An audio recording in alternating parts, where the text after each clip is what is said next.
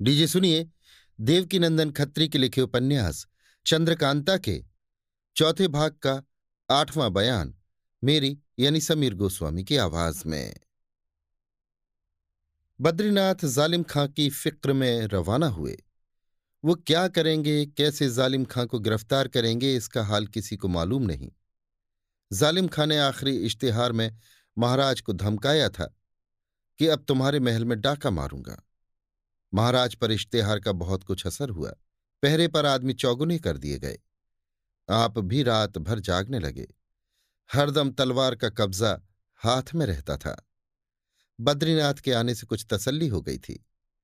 मगर जिस रोज वो जालिम खां को गिरफ़्तार करने चले गए, उसके दूसरे ही दिन फिर इश्तेहार शहर में हर चौमुहानियों और सड़कों पर चिपका हुआ लोगों की नज़र पड़ा, जिसका एक कागज़ जासूस ने लाकर दरबार में महाराज के सामने पेश किया और दीवान हरदयाल सिंह ने पढ़कर सुनाया।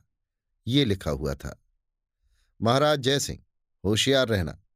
पंडित बद्रीनाथ की अयारी के भरोसे मत फूलना। वो कल का छोकरा क्या कर सकता है? पहले तो जालिम खां तुम्हारा दुश्मन था, अब मैं भी पहुँच गया हूँ। पंद्रह दिन के अंदर इस शहर को उजाड़ कर दूँगा और आज के चौथे दिन बद्रीनाथ का सिर लेकर बारह बजे रात को तुम्हारे महल में पहुंचूँगा। होशियार। उस वक्त भी जिसका जी चाहे मुझे गिरफ़्तार कर ले। देखूँ तो माई का लाल कौन निकलता है। जो कोई महाराज का दुश्मन हो और मुझसे मिलना चाहे, वो टेटी चोटी में बारह बजे रात को मिल सकता है। आफत खां, खूनी। इस इश्तेहार ने तो महाराज के बचे बचाए होश भी उड़ा दिए। बस यही जी में आता था कि इसी वक्त विजयगढ़ छोड़ के भाग जाए। मगर जवां मर्दी और हिम्मत ऐसा करने से रोकती थी। जल्दी से दरबार बर्खास्त किया। दीवान हरदयाल सिंह को साथ ले दीवान खाने में चले गए और इस नए आफत खां खूनी के बारे में बातचीत करने लगे। महाराज, अब क्या किया जाए?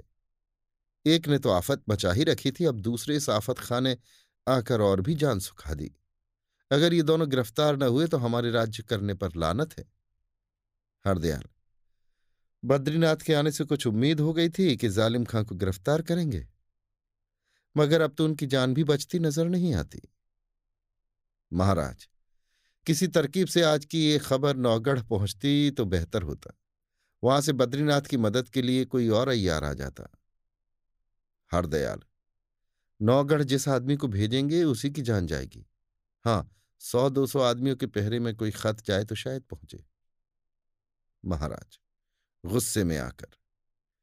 नाम को हमारे यहाँ पचासों जासूस हैं।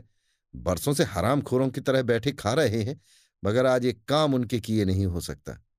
ना कोई जालिम खां की खबर लाता है, ना कोई नौगढ़ खत पहुँचाने लायक है। हरदयाल, एक ही जासूस के मरने से सभी के छक्के छूट गए। महाराज, खैर, आज शाम को हमारे कुल जासूसों को लेकर बाग में आओ। या तो कुछ काम ही निकालेंगे या सारे जासूस तोप के सामने रखकर उड़ा दिए जाएँगे। फिर जो कुछ होगा देखा जाएगा। मैं खुद उस आरामजादे को पकड़ूँगा। हरदयाल जो हुक्म। महाराज, बस अब जाओ, जो हमने कहा है उसकी फ़िक्र करो।